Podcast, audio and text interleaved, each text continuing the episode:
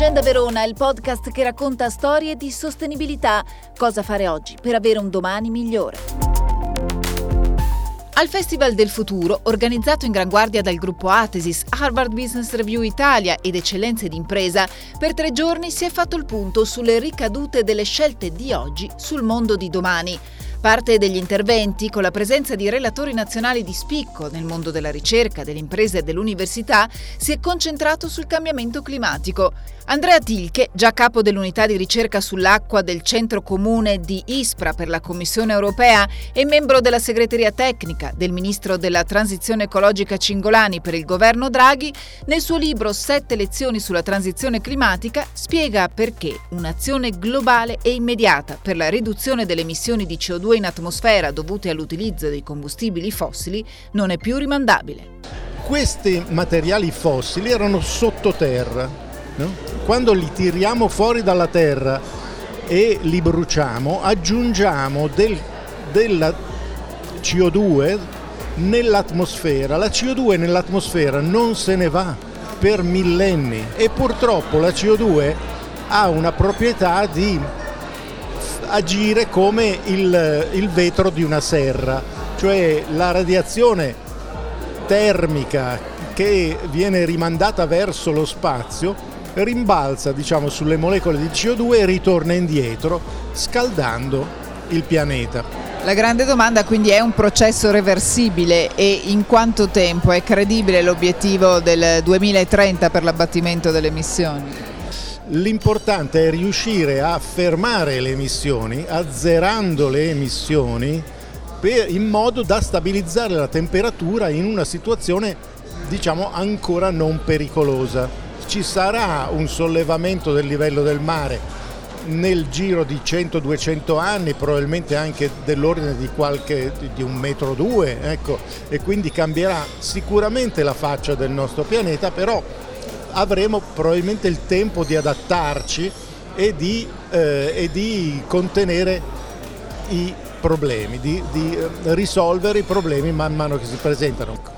Chi sono i veri maggiori nemici? Il trasporto su gomma e quindi i combustibili per, per, i mezzi di trasporto oppure l'agricoltura con i fertilizzanti come diceva lei, gli allevamenti che producono metano oppure le industrie, il riscaldamento delle abitazioni? Eh, chi pesa di più? Eh, allora eh, qui dipende dai paesi, da paese a paese, diciamo che nelle società occidentali eh, industriali e prendiamo il caso dell'Italia in particolare, in Italia un terzo delle emissioni è dovuto al, ai, ai, agli edifici, agli edifici con i riscaldamenti e queste cose Un terzo è dovuto ai trasporti e il rimanente terzo è, è dovuto all'industria e una piccola certa quantità, un, una, una certa quantità a all'agricoltura. Che cosa si deve fare? Oggi abbiamo a disposizione tecnologie che costano molto meno di prima e che addirittura costano meno delle tecnologie basate su combustibili fossili e quindi abbiamo una grande opportunità di fare questi cambiamenti. La legge europea sul clima impone ai Paesi membri di ridurre le emissioni del 55% entro il 2030 e di azzerarle entro il 2050.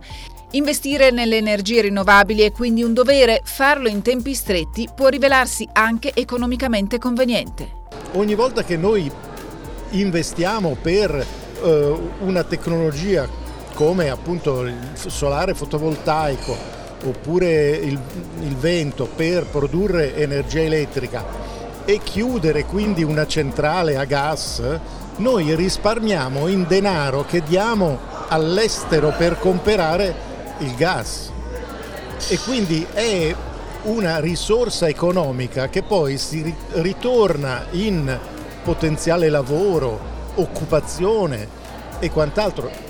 Un, nell'analisi eh, economica di questo cambiamento vede che se fatto correttamente e bene, questo cambiamento può essere estremamente vantaggioso dal punto di vista economico, portare più occupazione, Certo, ci sono anche dei perdenti in questa transizione, perché? Perché ci sono lavori che devono essere eh, cambiati ci sono industrie che chiaramente arriveranno a un punto di, in cui non eh, dovranno essere sostituite da altre tecnologie. Questa transizione va pilotata, questa transizione, questo passaggio comporta anche un, eh, un grandi investimenti per esempio per, eh, tras- cioè, per cambiare le, le professionalità dei, dei lavoratori, dei tecnici verso le professionalità che servono per il futuro. Agenda Verona, il podcast che racconta storie di sostenibilità. Cosa fare oggi per avere un domani migliore.